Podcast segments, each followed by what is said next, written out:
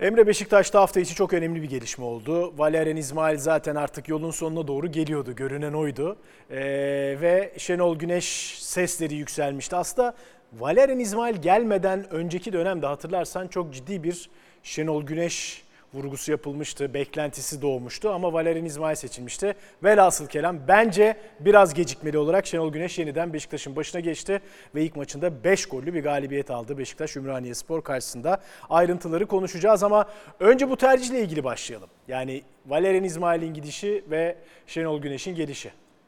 Ee, ya özellikle Hatay Spor maçıyla beraber yani bence e, hocanın daha doğrusu Valerian İsmail'in Beşiktaş'la bağının koptuğu çok net bir şekilde ortaya çıktı. Ee, öncesinde de buna doğru giden bir süreç vardı açık konuşmak gerekirse. Hoca gerekli reaksiyonları veremedi. Belki vermek istedi e, ama verdiği reaksiyonlar takım tarafından alınmamış da olabilir. Yani oyuncularla özellikle bağının koptuğu net bir şekilde son haftalarda belli oluyordu ki Hatay Spor maçından sonra yaptığı açıklama zaten net Evet. bir şekilde ilk sinyaldi. Ya da e, ilk sinyal demeyeyim ilk defa e, ortaya koyduğu net bir sinyaldi öyle söyleyelim. E, biraz o açıklamaların da ben sonrasında ortaya çıkan e, Beşiktaş yönetiminin hamlelerinde etkili olduğunu düşünüyorum. Çünkü oyuncuları net bir şekilde basının önüne atmak, taraftarın önüne atmak teknik adamlardan çok beklediğimiz bir şey değildir bizim.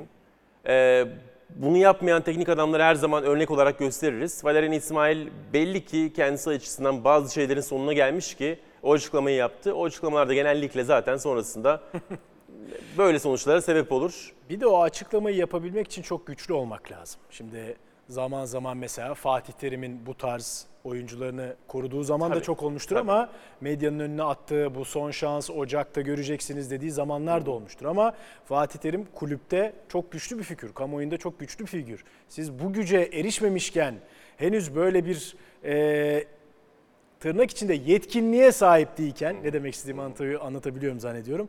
Bu açıklamayı yaparsanız yani sonucuna katlanmak zorunda kalırsınız. Böyle olur. Futbol dünyası biraz böyle işliyor. Özellikle Türkiye'de. Kesinlikle öyle. Yani şu şanssızlık oldu Valerian İsmail için. Erken bir şekilde pik yaptılar, zirve yaptılar. Ee, o erken zirve sonrasında sürekli bir düşüşü beraberine getirdi ve yaklaşık bir, bir buçuk aylık o süreç devam etti. Ee, zirveyi erken gösterirseniz sonraki düşüşün uzun sürdüğü denklemler size ekstra zarar verir ki zaten zarar görmeye meyilli bir yapınız var siz, e, geldiğinizden beri takımın başına. Yani Valerian İsmail'in profili, yabancı olması, e, geldiğinde oluşturduğu algı, işte bir kısım tarafından medya, taraftar ya da yönetim ya da oyuncular diye ayırmayacağım. Beşiktaş camiası içinde bir kısım tarafından ilk geldiği günden beri soğuk bakılan bir figür olması e, bunların hepsiyle beraber birleşince hoca için işleri çok zorlaştırdı. Bu da ekstra bir şanssızlık. Ama işte o sürecin, düşüş sürecinin çok uzun sürmesi ve hocanın orada gerekli reaksiyonları bir türlü ortaya koyamaması, koymak ister gibi de görünmemesi açık konuşmak gerekirse. Çünkü farklı şeyleri hiç dene- denemedi hoca. Hep aynı şeylere, aynı 11'ler, Deli Ali'nin sürekli ilk 11'de olduğu denklem. Farklı, yani takımı farklılaştırmayı çok fazla değiştirme, denemedi. Jetson'u sürekli yedek bıraktı. Jetson'dan farklı bir şey, e, farklı bir rol ortaya çıkarmaya çalışmadı. Ki yani birazdan değiniriz. Bugün Evet. hoca mesela gelir gelmez farklı bir şey yaptı en azından. Aynen öyle. Yani e, hatta oradan başlayalım. Onları yapmaması hocanın sonunu getirdi ve yani bugünkü e, maçı Şenol Hoca'nın takımın başına gelmesini beraberine getirdi. Evet bugün Joseph, Jetson ve Salih üçlüsünü aynı anda sahada görmemiz e, farklılıklardan bir tanesiydi. Yani teknik adam değişikliklerine değil mi? Önce ona bakarız. Neyi değiştiriyor, neyi Tabii, farklı düşünüyor. Gerçi iki antrenmana çıktılar beraber sadece ama yine de hemen bir dokunuşunu yapar teknik adam. E, bir başka farklılık da öndeki üçlünün Dellali, Vegors, Cenk üçlüsünün diziliş şekliydi. Yani Vegors'un en uçta Delali ve Cenk'in ona yakın olmasıydı ve tabii Enkudu'nun değil ilk 11'de Cenk'in tercih edilmesi. Burada yabancı sayısı da devreye giriyor olabilir belki ama netice itibariyle koşucu bir net bir kanat oyuncusu yerine Santfor'u destekleyecek iki orta saha veya forvet oyuncusu tercih etti Şenol Hoca. Neden sence bunları düşündü? E, muhtemelen hoca izledi. E, Tabii. Beşiktaş'ın bütün maçlarını izlemiştir ama yani e, gündeme geldikten sonra ve takımın başına geldikten sonra hızlı bir şekilde son maçları bir kez daha izlemiştir. E, ben biraz teknik kaliteyi artırmaya çalıştığını düşünüyorum. İlk 11 özelinde özellikle. E, hatta devre arası değişiklikleriyle bence bu konuda bir adım daha yukarı atmaya çalıştı ya da bir adım daha atmaya çalıştı. Bunu da birazdan detaylandırırız. Ee, ama farklı bir şey yapma isteği vardı. Yani sürekli sol kenar Enkudu, sürekli sağ kenar e, Jackson Muleka, sürekli orta üçlü aynı orta üçlü. Jetson'un yedek kaldığı, Delali'nin merkezde olduğu e, aynı üçlü. Önde Weghorst. Burada çok fazla değişiklik olmadı. Mesela e, Hatay Spor maçından sonra ben şunu söylemiştim. Yani Jetson'a bu kadar uzak davranmasını, soğuk davranmasını tabii ki bir yere kadar anlamlandırabildik ama takım sahada kötü giderken Jetson gibi bir aset de eldeyken kullanmaması garip. Mesela ben şunu söylemiştim farklı bir yönden. Joseph, Salih, Dele ile aynı anda sahadayken Jetson'u kenarda değerlendirebilir demiştim burada maçtan sonra. Evet. Mesela bir kenar çünkü so, e, Vegors'un ters kenarında mutlaka santrfor karakterli bir kenar oyuncusu kullanırken işte Muleka yaptı. Zaman zaman Cenk'i e, kulübeden oyuna o rolde oyuna soktu e, Valerian İsmail. Bir kenar santrforken diğer kenarda farklı tür orta saha karakterli bir oyuncu kullanabiliyorsunuz ki e, Jason Fernandes'in kariyerinde Benfica'da da 4-4-2'nin sağ kenarı var. Mourinho'nun onu transfer ettiği Tottenham'da da düşündüğü bir pozisyondu. Açıklamasını öyle yapmıştı. Çok net bir şekilde hatırlıyorum. Yani onu 6-8 ama aynı zamanda sağ kenarda oynayabilen bir oyuncu olduğu için kenar rotasyonu içinde düşünüyoruz demişti hoca. Bunu yapabilir demiştim ben maçtan sonra. Öyle yapmadı hoca. Türkiye'de Farklı bir bu şekilde örneği 4 oyuncu kullandı ama. Evet. Türkiye'de bu örneği hiç görmedik ama değil mi? Yani ilk Galatasaray periyodunda da Hiç kullanmadılar. Ri- Rize Spor Evet. döneminde de hiç bu kenardaki performansını bilmiyoruz. Yani Evet. Süper Lig'de en azından. Muhtemelen ilk 11'de Benfica'da da Tottenham'da hiç oynamadı mesela. Söyledi Mourinho onu ama hiç kullanmadı. Zaten hiç oynayamadı Evet, tabii. Tottenham'da hiç şans bulamadı. Bulduğu birkaç fırsatı da çok iyi değerlendirememişti oyuncu. Ee, kariyerinde de çok fazla yok büyük ihtimalle ama oynayabilen bir oyuncu. Bir kere çok büyük bir driblingçi Jetson. Bir merkez orta saha için. E, driblingçi bir oyuncunun kenarda oynayamaması o atletizmle zaten çok mümkün değil. Ee, ama işte benim o yönden söylediğim şeyi farklı bir şekilde bugün Şenol Hoca sahaya koydu. O üç orta saha ile beraber Delali, Joseph, Salih ile beraber Jetsun'u sahaya sürdü. İlk 11'i gördüğümüzde birçok kişi muhtemelen bunu düşünmüştür. Acaba bir baklava 4-4-2 görür müyüz? Evet. Çünkü çift santrfor var, Aynen öyle. 4 tane de orta saha var. Ama Şenol Hoca'nın geçmişinde de baklava 4-4-2 yok gibi bir şey hiç. Zaten baklava 4-4-2'yi oynamak çok zor. Bunu Zor. hakkıyla oynayan takımı izlemek de büyük keyif. Yani Evet. ben baklava 4-4-2'ciyim. ama ben de severim. e, ama yani o iki beke binen yük, e, merkezdeki üçlüye binen yük, e, onun o alanın alanların çok doğru kapatılması top rakipteyken e, gibi gibi pek çok e, uygulanması zor tarafı var baklava 4-4-2'nin. Evet. İşte onu da Zaten yapmadı. pek de görmüyoruz yani. Görmüyoruz. Çok kolay bir sistem değil. Çok kolay bir yapı değil gerçekten. Ee, özellikle baskı yapmak çok zor. Baskıyı yapmak çok zor Baskı tabii. planlaması çok zor. Aynen Ee, öyle. baklava 4-4-2'ni. Tabii. Ee, o hocaları bence en çok zorlayan şeylerden biri. Ee, Onu yapmayıp böyle üçlü orta saha, üçlü hücum hattı gibi ama şimdi Delali, Vegors, Cenk'ten oluşan bir üçlü hücum hattı gördük. Bu oyuncular içerisinde çizgide oynayabilecek bir oyuncu yok. Dolayısıyla onları son derece dar kullandı hoca ya da dar e, sahada konumladı. Delali ve Cenk'ten adeta iki on numaraymış gibi ya da yarım on numara, yarım forvetmiş gibi e, düşünüp muhtemelen beklerin destek verdiği üçlü orta sahayla beraber de hem yoğunluğu hem rakibi karşılamayı hem de işte topa sahip olduğunda pası merkezde yaptığı bir şey hayal etti Şenol Hoca. Ama Hayali ne kadar gerçek oldu oyun olarak? çok ulaşabildiğini ben ilk 45 dakikada düşünmüyorum. Evet. Neden ulaşamadı sence oyun olarak? Şimdi aslında bir de yani şimdi Şenol Güneş'in koltuğuna ot- koyuyorum kendimi. Birinci maç iç saha rakip eee, ligin henüz galibiyeti olmayan sadece 3 puanı olan Ümraniye Spor ve ikinci dakikada bir penaltı golüyle öne geçiyor Beşiktaş. Ya bundan daha harika bir senaryo olamaz herhalde değil mi? Tabii. Ama oyun o yönde akmadı, gelişmedi. Evet. Burada da biraz e, Beşiktaş'ın teknik yetersizlikleri ön plana çıkmış olabilir ilk 45 dakikada.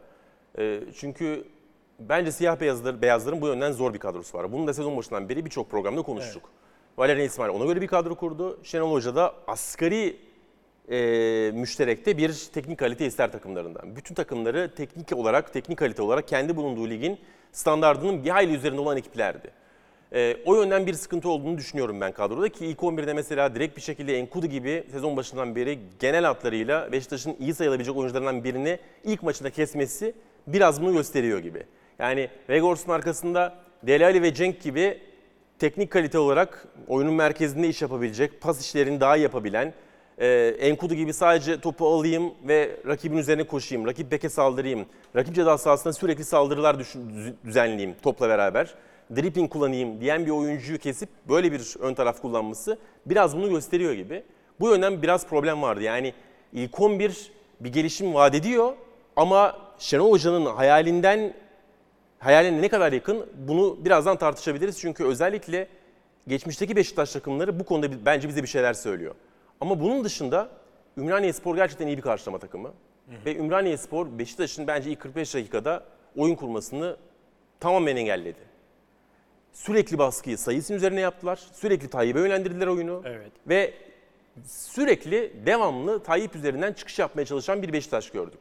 E, orta üçlü Joseph, Jetson, Salih.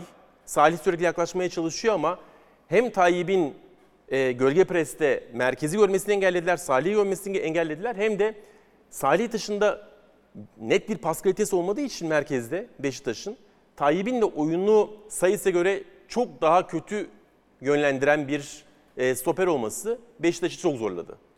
Beşiktaş'ın orta sahasında net bir pas kalitesi yok dedin. Şimdi Süper Lig'deki diğer takımları, şampiyonluk adaylarını şöyle bir hızlıca e, gözüm önünden geçiriyorum. Yani Joseph Jetson, Salih üçlüsün, üçlüsünden bir pas kalitesi çıkmaz mı diyorsun? Veya pas kalitesi çık- net bir pas kalitesi yok derken tam olarak neyi kastediyorsun? Bence Çünkü bu özür dilerim kağıt üstünde hem defansif anlamda yani Joseph zaten çok iyi bir çapa, çok iyi bir ön libero.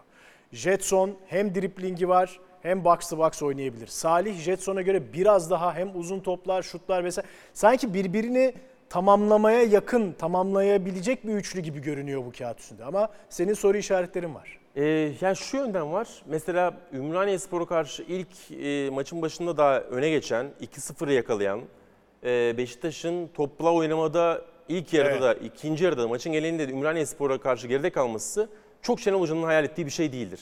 Ee, Opta verilerine göre %48'e 52 bitti. Yani 48 Beşiktaş, 52 Ümraniye. Evet yani hocanın her zaman Şenol Güneş hiçbir, hiçbir zaman bir set oyunu hocası olmadı. Bir set hocası olmadı ama her zaman topa sahip olan, topla beraber hızlı hücumlar yapmaya çalışan, geriden hızlı çıkıp hızlı oyunu kurup çok net bir şekilde kaleye inebilen ya da çizgilere inebilen, ceza sahasına girebilen e, takımlar hayal etti ve bunu buldu.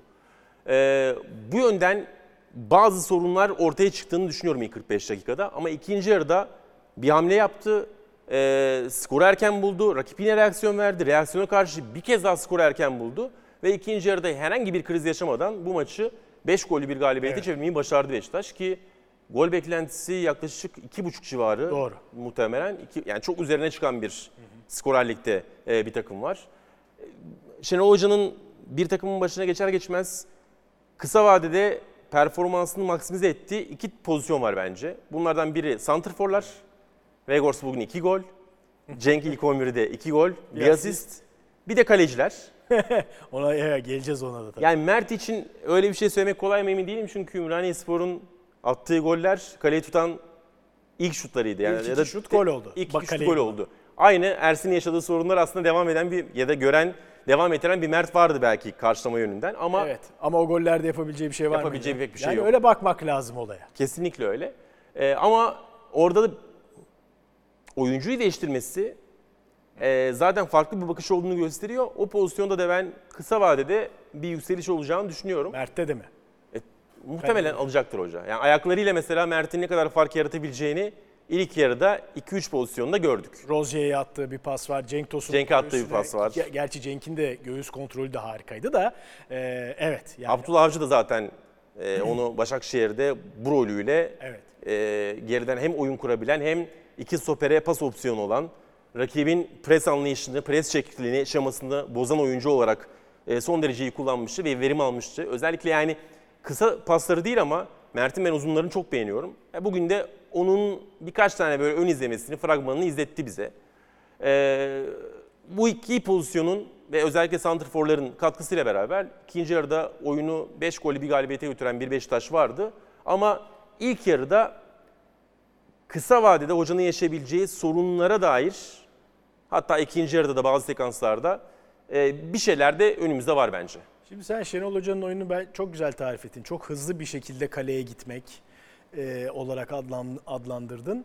Ama özellikle ilk yarıdaki oyun kurulumunda yani top Mert'ten başlarken bir out atışı e, veyahut da geriye atılan bir pastan sonra e, çok yavaştı. Yani ve bu e, sanki biraz da tercih gibiydi. Yani teknik adam tercihi gibiydi. Bu çünkü Mert bayağı uzun uzun bekliyor. Boş alanları görmeye çalışıyor. Boşa çıkacak arkadaşlarını görmeye çalışıyor. Yani e, belki teknik adam böyle söylemiş olmasına, aksini söylemiş olmasına rağmen sahada yanlış uygulanmış olabilir. Bunun örnekleri olur futbolda. Ama sanki ilk yarıdaki biraz da tercih gibiydi. Ne diyorsun? Yani orada bir oyun kurar, şu olabilir mi? Oyun kurarken kaybedilecek toplarla ilgili bir endişe var belki. Ve o yüzden de başlangıç biraz daha sakin, biraz daha yavaş istenmiş olabilir belki.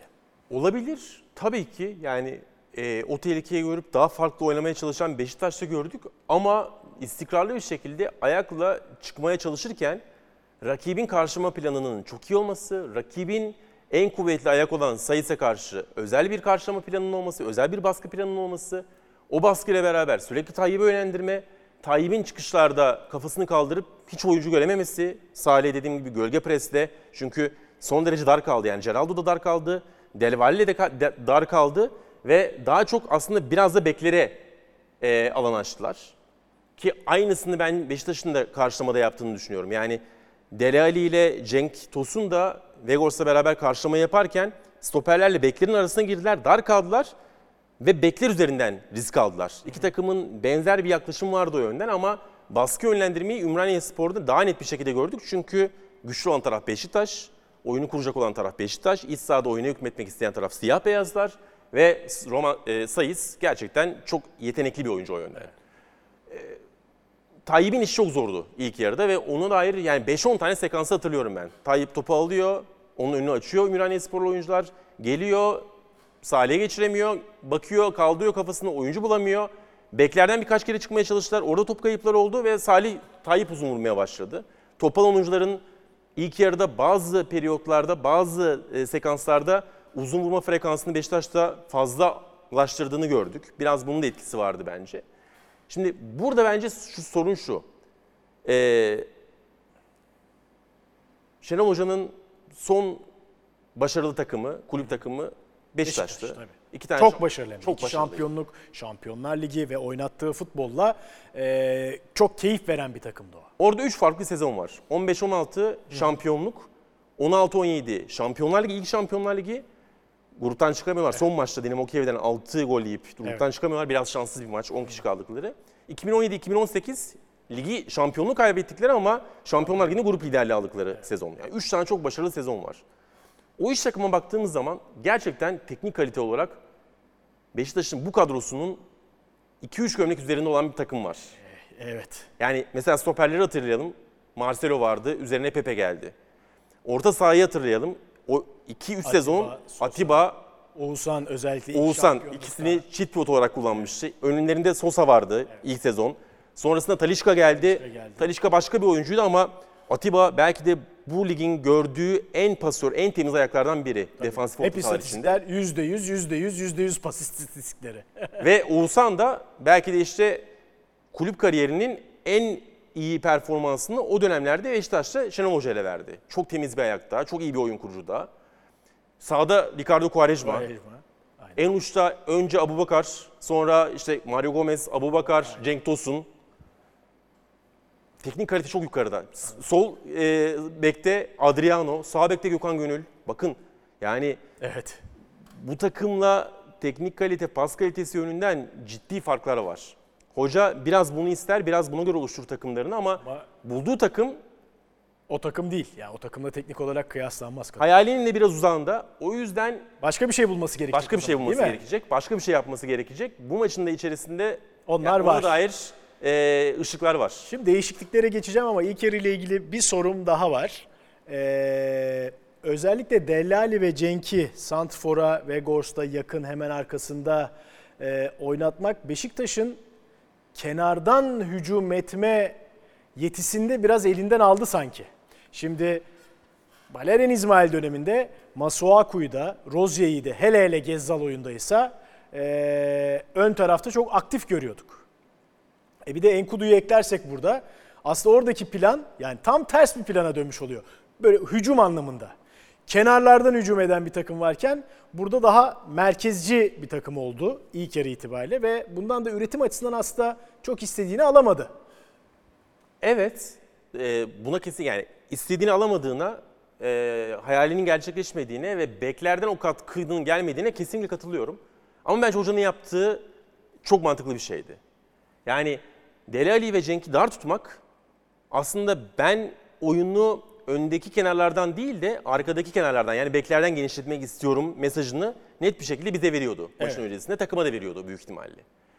Ama Masuaku ile Rozier ilk 45 dakikada bu yönden çok zevk aldılar. Ve muhtemelen oyuncu değişikliklerinde de, yani aslında sen oyuncu değişikliklerinden bağladın. Bunun ben çok ciddi payının olduğunu düşünüyorum. Evet Masuaku'nun yaptığı hata, yine oradan gol yemesi e, Beşiktaş'ın mutlaka bir faktördür. Rozier'in yaptığı hatalar topla beraber mutlaka faktördür. Ama bence asıl faktör Masuaku'dan da Rozier'den de ilk yarıda oyunun hiç genişlememesi. Çünkü şöyle söyleyeyim ilk 45 dakikada Masuaku'nun 3. bölgede tek bir topa dokunuşu var. Kullandığı taç. Şimdi diyorsunuz ki Deli Ali sol ön. O zaman benim sol bekimden oyuncu, oyun genişleyecek Evet. diyorsunuz ama 3. bölgede tek dokunuşu Evet göremedik. taç. Rozier'i de pek göremedik. Rozier'i bir kere iki çizgide kere, gördük. aynen. Yerde kaldığı pozisyon, penaltı beklendi ya. Evet. Dışarıda pozisyonun müdahalenin olduğu pozisyon. Tek dokunuşu orada onun da ilk yarıda. Birer tane mi? Birer Üçüncü tane. bölge Üçüncü dokunmuştu. bölgede. Sen baktın yani. Şimdi bence oyundan çıkışlarının ana nedeni bu. Ki hocanın hayalinin ben çok doğru olduğunu düşünüyorum. İlk 11'in oyundan çok doğru olduğunu düşünüyorum. Çünkü evet sen söylüyorsun Enkudu ile Masuaku daha farklı bir çizgi performansı vaat ediyordu. Ama şunu burada Beşiktaş maçlarından sonra sürekli konuştuk. Masuaku çıkmak isteyen bek, önünde çizgiye çıkalı bir Enkudu bulduğu zaman gelişleri sekteye uğruyor. E peki şimdi önünde kimse yok. Kimse Niye yok. çıkamadı? İşte zaten sıkıntı o. Yani Bence hoca hayal etti çıkış yapan bir Masuaku'yu ve Rozier'i ama oyuncular o reaksiyonu en azından ilk 45 dakikada veremediler. oyuncular o bireysel olarak o reaksiyonu da verememiş olabilirler. Veyahut da oyun kuru... Şimdi Masuaku buradan top Mert'teyken alacak tek başına gidecek. Burada hey topu bana verin demeyecek. Burada oyun kurulacak ki Masuaku İşte. burada topla buluşacak. Tabii ki öyle. Yani orada da biraz problem oldu. Ama Şenol Hoca e, belli ki o bireylerin bunu iyi yapamadığına inanarak değişiklikleri yaptı. Hemen o değişiklik konusuna da geçelim o zaman. Tabii. Rozier çıktı. Yapabileceğiz değil mi? Ee, Tayfur girdi. Tayfur girdi.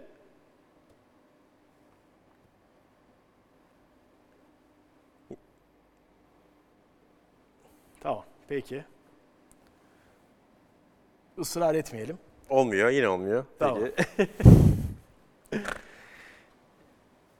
Bekler değişti Bekler ikinci değişti. yarı başlarken ve oyuna Redmond girdi. Redmond girerken de Delali çıktı oyundan. Aslında o şimdi bekler rolleri aynı, pozisyonları da aynı. Ee, ama ön tarafta biraz bir değişiklik oldu. Evet. Yani biraz daha sanki kenara açıldılar Cenk'te, Redmond'da. Cenk'i sola aldı hoca. Evet Cenk'i sola aldı bu arada tabii. bir değişiklik oldu Önemli orada. bir değişiklik oldu. Aslında dört pozisyon birden değişti. Evet ki yani ben e, burada Redmond'la alakalı bunu şunu söylemiştim. Bence kendisini solda daha rahat hisseden bir oyuncu şeklinde. E, ki Valerian İsmail de onu Enkudu'nun varlığı nedeniyle daha çok çok daha fazla sahada kullanmıştı. Hoca da ilk tercihini ilk maçta oyuna girdikten sonra İşte oldu değil. Sağ çekerek yaptı onu. Çünkü yani Dele Ali, e, Cenk'le başlayan takım aslında Dele Ali bir sakatlığı olmuş galiba. Kendisini zannediyorum iyi hissetmemiş. Evet hatta Övünç Rozier ile ilgili de bir sakatlık olabilir e, demişti ama tam emin değildi. Belki program içinde bu bilgi gelirse onu da aktarırız. Efendim? Henüz gelmedi peki. Tamam evet değişiklikler yapıldı. Direkt aslında sola koyma şansı Evet, vardı hocam. Cenk'i, Cenk'i sola alabilir miyiz? Redmond'la Cenk'in de yerini değiştirelim. Evet. E, çi- daha çok çizgi oyuncusu gibi kullandı Redmond'ı. Cenk'i de evet biraz sola çekti. Hatta zaman zaman Jetson'un böyle 10 numara gibi arkada Salih'i çünkü oyun kurucu olarak bence devam ettirdi, istedi. Ki Salih de zaman zaman öne çıktı. Jetson'un da zaman zaman 10 numara gibi öne geldiği. Hatta işte son golde e, asiste de yaptığı Vegors'ta bir denklem ortaya çıktı. Yani 4-3'ten ziyade zaman zaman 4-2-3-1 gibi gözüken e, bir oyuncunun Vegors'un arkasına geldi ve aslında Şenol Güneş'in de kariyerinde en çok kullandığı diziliştir bu 4-2-3-1. Evet. 10 numaralı bir yapı da ikinci yarıda sanki ortaya çıktı. Ve tabii şimdi ön taraf bu iki kenar oyuncusu da değil. Santfor arkasına yakın iki oyuncu olduğu için Jetson'la Salih biraz daha e, Josef'in yanında gibi oynamak zorunda kaldılar ama senin Tabii. dediğin gibi Jetson daha 10 numaraya da gidiyor gibi gözükse de daha net bir 6-2-8 gördük Evet. ikinci yarıda. Evet. Ki işte burada e, ikinci yarıda çok hızlı bir şekilde yani hem Beşiktaş'ın golle başlaması hem Ümraniye Spor'un verdiği cevapta reaksiyonu karşı golü yani dördüncü golü çok hızlı bir şekilde bulması Ümraniye Spor'un e, ikinci yarıda faktör olmasını engelledi. Ki bence yani özellikle Ümraniye Spor'un ilk yarıda verdiği reaksiyon 2-0 geriye düştükten sonra oyunun hiç bozulmaması, 2-1 bulmaları, 3-1'den sonra yine oyunun bozulmaması yani şimdi rakip zaten içeride oynuyor. Coşkulu, hocası değişmiş. Maça golle başlamış. 2-0'ı bulmuş. Bozulmamışsınız, cevap vermişsiniz. Ondan sonra 3'ü bulmuşlar ikinci yarının başında. Bir de devreye gidiyorsunuz. Orada bir plan yapılıyor. Sahaya çıkıyorsunuz. Aynı maçın başında olduğu gibi ikinci yarının başında da gol yiyorsunuz. Orada da bozulmuyorsunuz, cevap veriyorsunuz. Yani Ümraniye Spor'un oyundan ilk 60 dakikasını ben çok iyi buldum. Ama 4-2'den sonra biraz pes ettiler. Ki çok da kolay değildir. Ama Ümraniye neden bugüne kadar galibiyet alamasa da hiç iki farklı mağlubiyet almadı bu maça kadar? Bunu gördüğümüz aslında gerçekten hak ettiğinden de daha az puan topladığını ortaya koyan bir maç oynadılar bence. 5 gol yemelerine rağmen bunu söylüyorum ben. Zaten 11 hafta boyunca galip gelememiş bir teknik adamın hele ki bir Süper Lig ortamında görevinde kalması mümkün değil. Gerçi bugün 12'ye çıktı bu. Ee, ama gerçekten oyunla ilgili hep olumlu işaretler verdiler. Ee, hem taktik disiplin anlamında hem rakip analizi anlamında e, olumlu işaretler verdiler ama bunu bugüne kadar sonuca yani sonuçta 12 maç Tabii. 3 beraberlik. 3 puan var sadece. Kesinlikle öyle. 36 puanın 3'ü. Ve bu bir noktada oyun olarak da geriye gitmeye sebep olur. Çünkü evet bir oyun var, övgü alıyorsunuz. Fenerbahçe ile ilk hafta beraberlik, Galatasaray'a karşı beraber giden maç son saniyeler, son dakikalarda kaybediyorsunuz. Ee, bu maçı da dışarıda bırakıyorum ama bu maçın da bir yani 60-70 dakikasında içinde. içinde oyunun e, Ümraniye Spor. Diğer kaybettiği, tek farklı kaybettiği tüm maçlar denge ve aslında Ümraniye Spor'un kazanabileceği ya da en kötü ihtimalle bir beraberlik alabileceği performanslar. Ama sürekli bunu yapıp skor alamıyorsanız bir noktadan sonra oyuncunun oyuna inancı da azalıp Evet. kırılganlıkla beraber oyunun da kaybolduğu bir denklem ortaya çıkabilir. Ee, Ümraniye Spor'un ben kısa bir süre içerisinde böyle bir sorun yaşama ihtimalini de görüyorum. Ki bu 5 gollü ya da 5 e, gol yedikleri mağlubiyetten sonra bu yönden de bir kırılma anı ortaya çıkarabilir bu maç. Bu arada anketimiz e, maçın adamı kimdi? Cenk, Weghorst, Redmond ve Jetson. E, 4 aday belirledik. E, ve değişiklikleri oylamaya katılabilirsiniz. Değişiklikleri yaptıktan sonra da bir soru var. E, izleyicilerimizden gelen bu değişikliklerle alakalı zannediyorum. Bir o soruya da bakalım. Tekrar sohbete devam edelim. Ahmet Atalay Peş peşe sorular alacağız. Masuaku yerine Tayfur oynasa ve orta sahaya biraz yakın olsa Beşiktaş'ın ileri çıkma sorunu düzelir mi? Masuaku yerine Tayfur oynasa ve biraz öne kırılsa. Ne diyorsun? Böyle Ee, bir öneri var Ahmet Bey'den. Ya Masaku'nun Beşiktaş'ın ileri çıkamamasında nedenlerden biri olmadığını düşünüyorum ben. Ama transferinde burada konuşmuştuk. Teknik kalitesi problemli bir oyuncudur. Saf atletizm, çok hızlıydı, kurşun gibi hızlı bir oyuncuydu ki yaşadığı son sakatlıklardan sonra onu biraz kaybetmiş gibi. Ki bizim lig için bence gayet yeterli. Evet. Ee, ama bir teknik problem var ki Beşiktaş mesela bu yönden az önce konuştuk ya bu takım Şenol Hoca'nın son Beşiktaşlarından o yönden çok daha geride diye sezon başında yaşadıkları iki kayıp da bu yönden çok geriye götürdü Beşiktaş'ı. Rıdvan Yılmaz Evet. sol bekte. Masuaku'nun zaten geliş nedeni Tabii. çok teknik bir sol bek bizim ligimiz için. Onu kaybettiler. Merkez orta sahada da Emirhan profil olarak net bir e, pas kalitesi, net bir yaratıcı, teknik kalite oyuncusu. Onu da kaybetti Beşiktaş. Bir de böyle Türk, iki yerliden bahsediyoruz. bir de iki yerli kaybettiler. Yani hem yerli rotasyonunu sekteye uğrattı hem de takımın o kalitesini biraz daha aşağı düşürdü. Masuaku'nun yerine Tayfur farklı yönlerden gelişim sağlayabilir ama eğer Beşiktaş geriden oyun kurma problemini hallederse çizgiden önü boş olan Masuaku'nun çıkışları e, takımı artık atar. Ama işte onu oyun kurma fazından çıkartıp net bir şekilde ileri yollayıp oyunu net bir şekilde ondan ve Rozier'den genişleten bir Beşiktaş şablonunun ya da şeklinin ortaya çıkması lazım. İşte bu da o yüzden ilk yarıdaki o bazı di- diğer sorunların, Tayyip üzerinden ortaya çıkan sorunların iki bekinde performansının ilk 45 dakikada düşük kalmasında e, nedenlerinden biri olmuş olabilir diye e, düşünmek lazım biraz. Diğer soruya geçeriz ama tabii burada iki antrenman üstüne çıkılmış maçtan bahsederken çok böyle de e, ileriye yönelik çok fazla çıkarımlar yapmak doğru olmaz bir yandan da. Ama bu denklemde Beşiktaş'ın en sen teknik kalitede en teknik oyuncusu şu anda yok hala. Gezzal. Tabii. Yani o gelince gene acaba Santfor'un arkasında yakın iki e, kenar olmayan oyuncu mu olacak? Yoksa Gezzal geldiğinde tekrar bir klasik 4-2-3-1 mi izleyeceğiz? Bunları zamanla göreceğiz. Gezzal çok kritik ki Gezzal zaten içeriye girerek oynayan bir oyuncu. Özellikleri itibariyle. Çok iyi bir sol ayak. Hem şut hem asist. E, yani bugün mesela Cenk'in yerinde Gezzal rahatlıkla o pozisyonda oynayabilirdi ama o zaman da bu sefer yerli sorunu ortaya çıkacaktı. Dellali'yi çıkartıp yerine başka bir yerli koymak gerekecekti vesaire veya arka tarafta başka bir tercih yapmak gerekecekti. Yani Gezzalsız bir denklemi de denklem üzerine konuştuğumuzu unutmamak lazım. E, Gezzal'e ben hocanın e, sağ kenarda yeterli özgürlüğü vereceğini düşünüyorum. Yani Gezzal içeride mi, dışarıda mı, çizgide mi olacak zaten bunu kendi belirleyebilen bir oyuncu.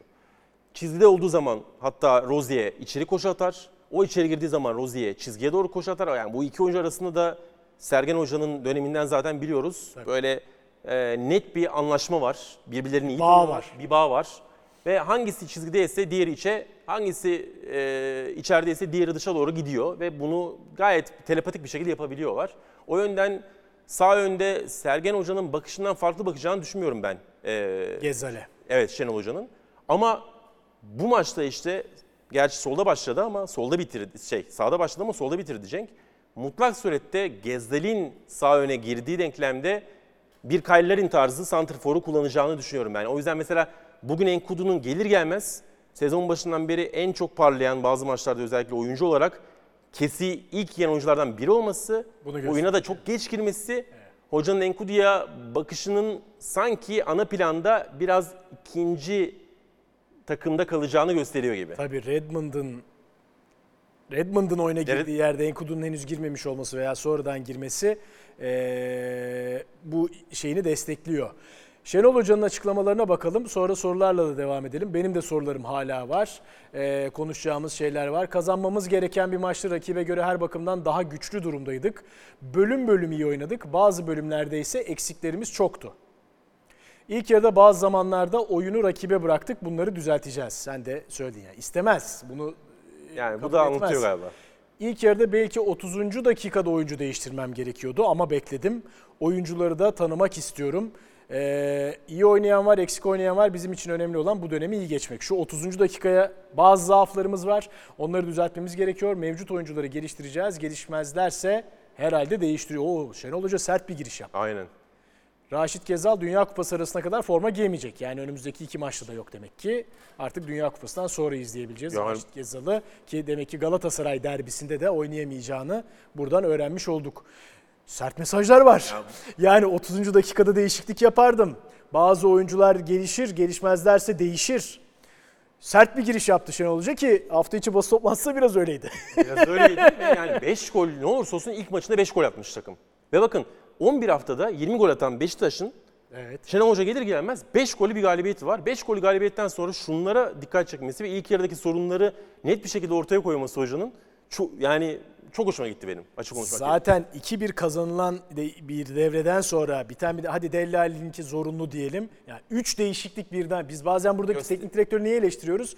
Ya tamam ilk yarı 1-0 bitti ama tek bir değişiklik bile yapmadın. Takım iyi oynamıyor aslında. Bir müdahale gerekiyordu veya berabere bitmiş, kötü oynanmış bir devre var. İkinci yarı niye değişiklik yapmadı diyoruz. e, diyoruz. Şenol Hoca 2-1'lik bir maçta devreden sonra 3 değişiklik birden yaptı ve çok net mesaj. İşte bak Şimdi İsmail, Valerian İsmail bu mesajı böyle veremez. Ama Şenol Güneş verebilir. Doğrudur, yanlıştır, doğru onu tartışabiliriz. O çok, Ama çok güçlü geldi hoca. Yani Evet. çok güçlü geldi.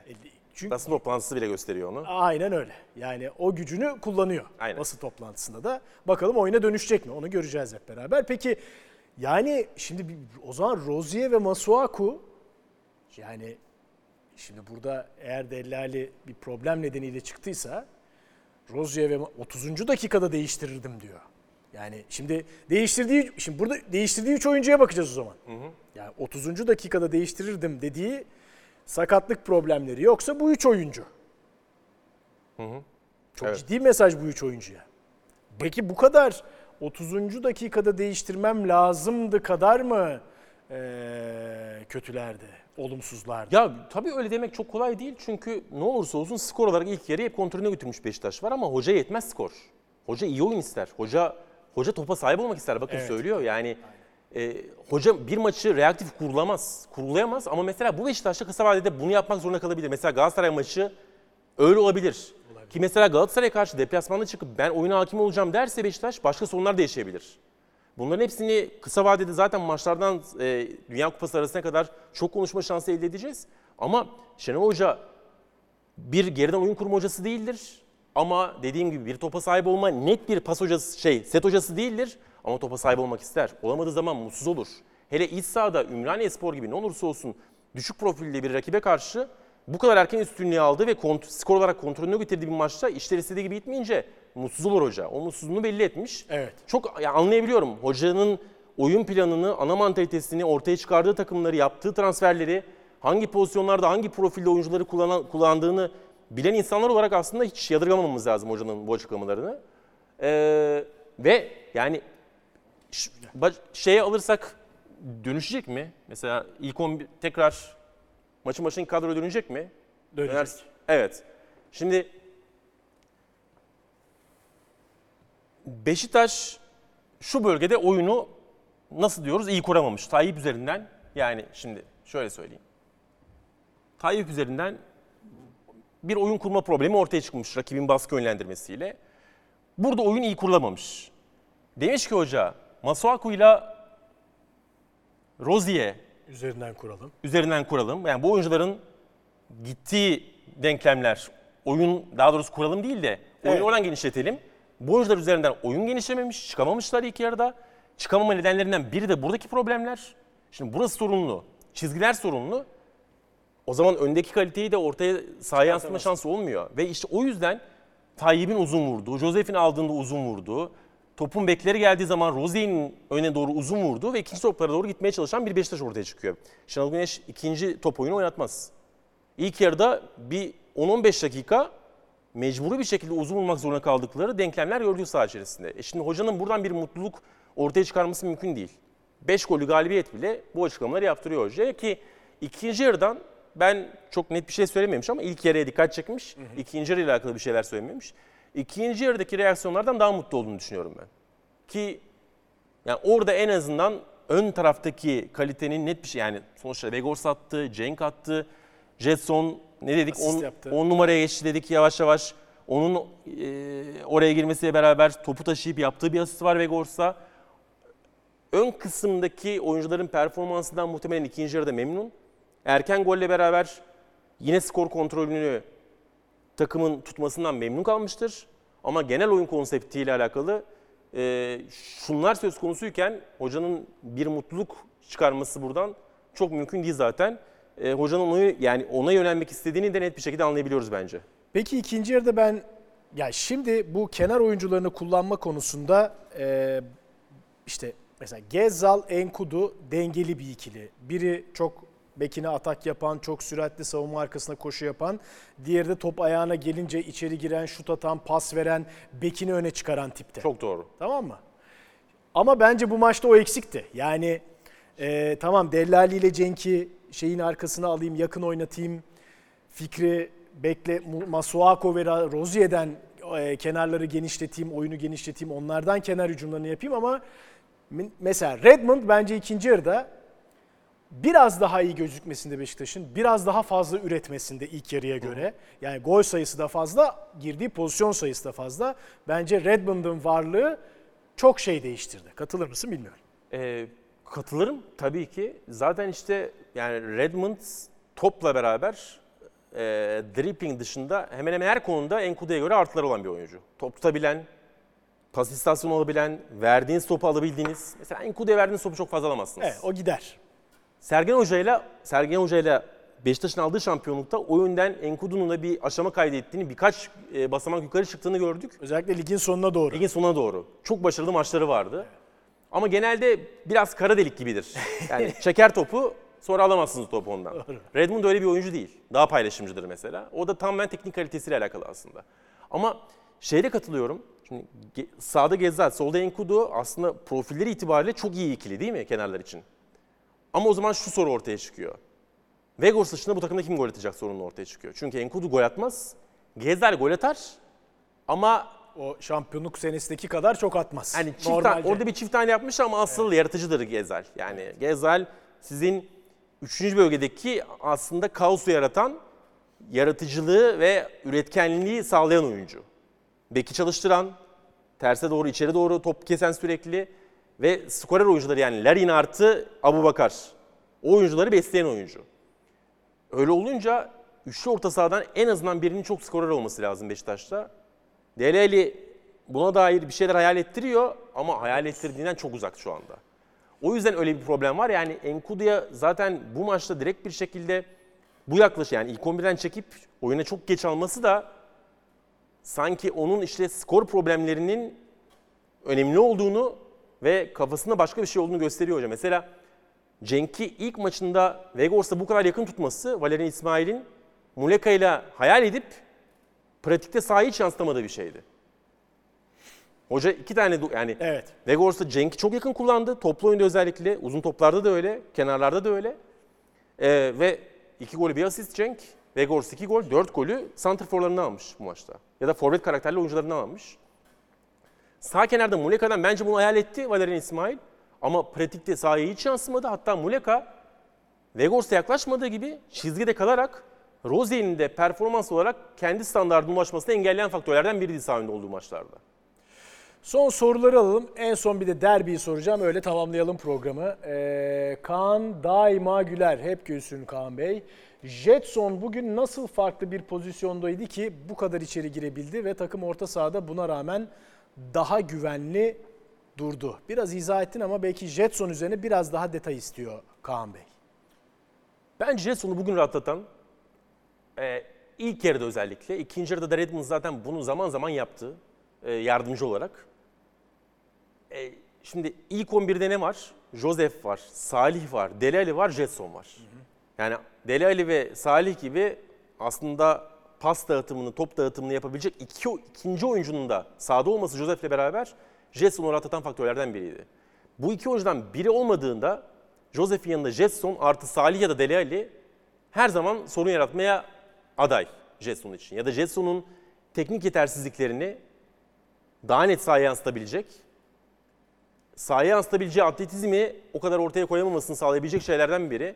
Oraya gelen ekstra oyuncu bence onun da daha özgür bir şekilde toplu topsuz gidebilmesini sağladı. Biraz şey de vardır tabii yani şunu da söylemek gerekiyor. Ya bugünkü performans bir tane top kazanıyor, hücum başlatıyor, ikinci yarıda asist var.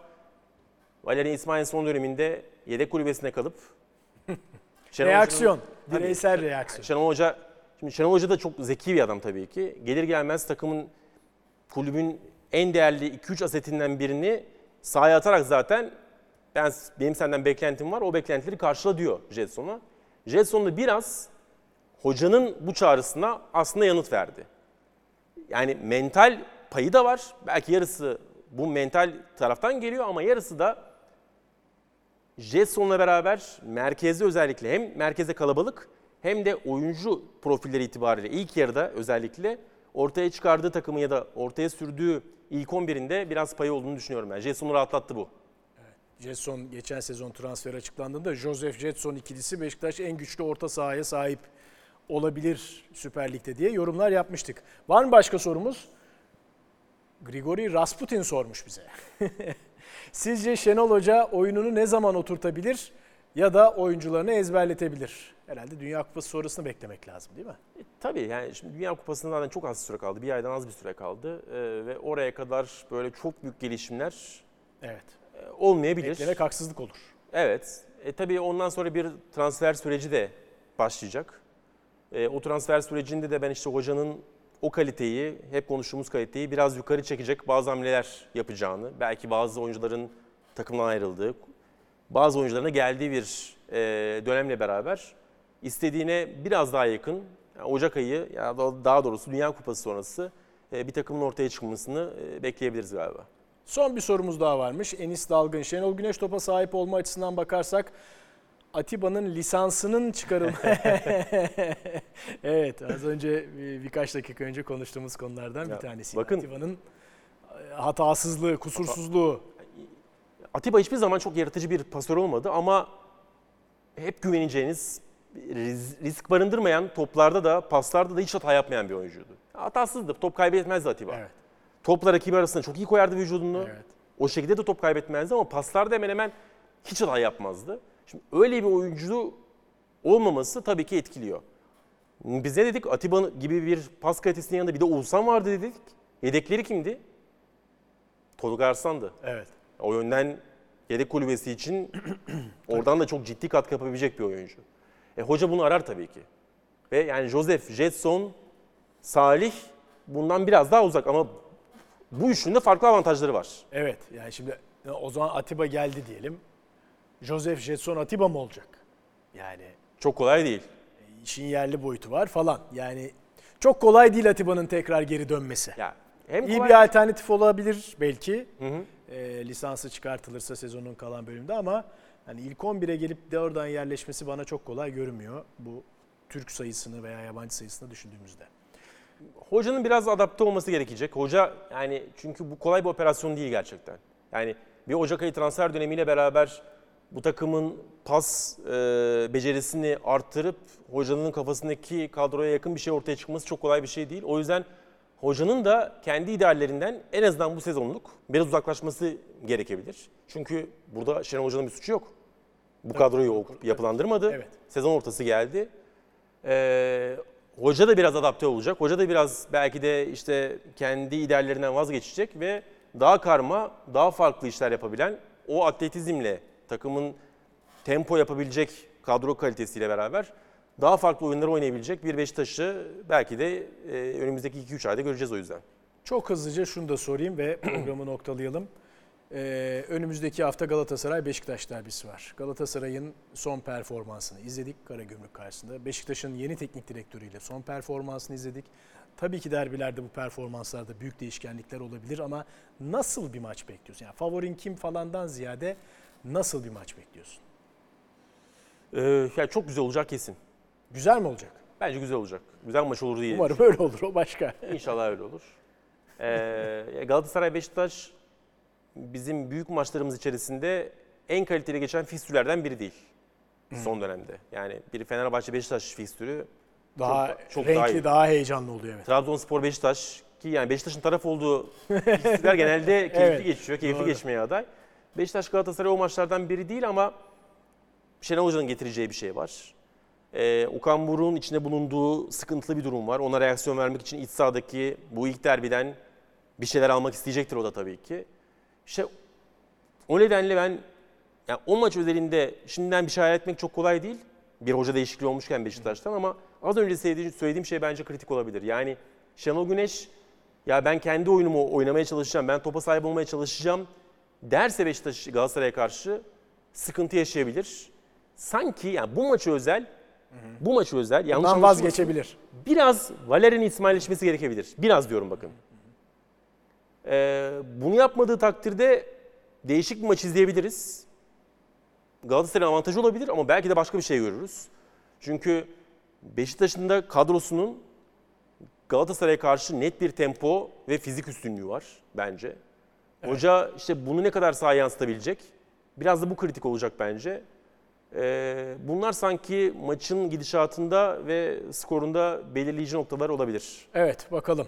Ee, hep beraber izleyeceğiz. Tabi bu arada e, birazdan Fenerbahçe e, İstanbul Spor maçı da başlamak üzere. Biz yayınımızı burada noktalayalım Emre'cim. Hemen o maçı izlemeye gidelim. sonra Tabii. senin yine maçtan sonra yayının var.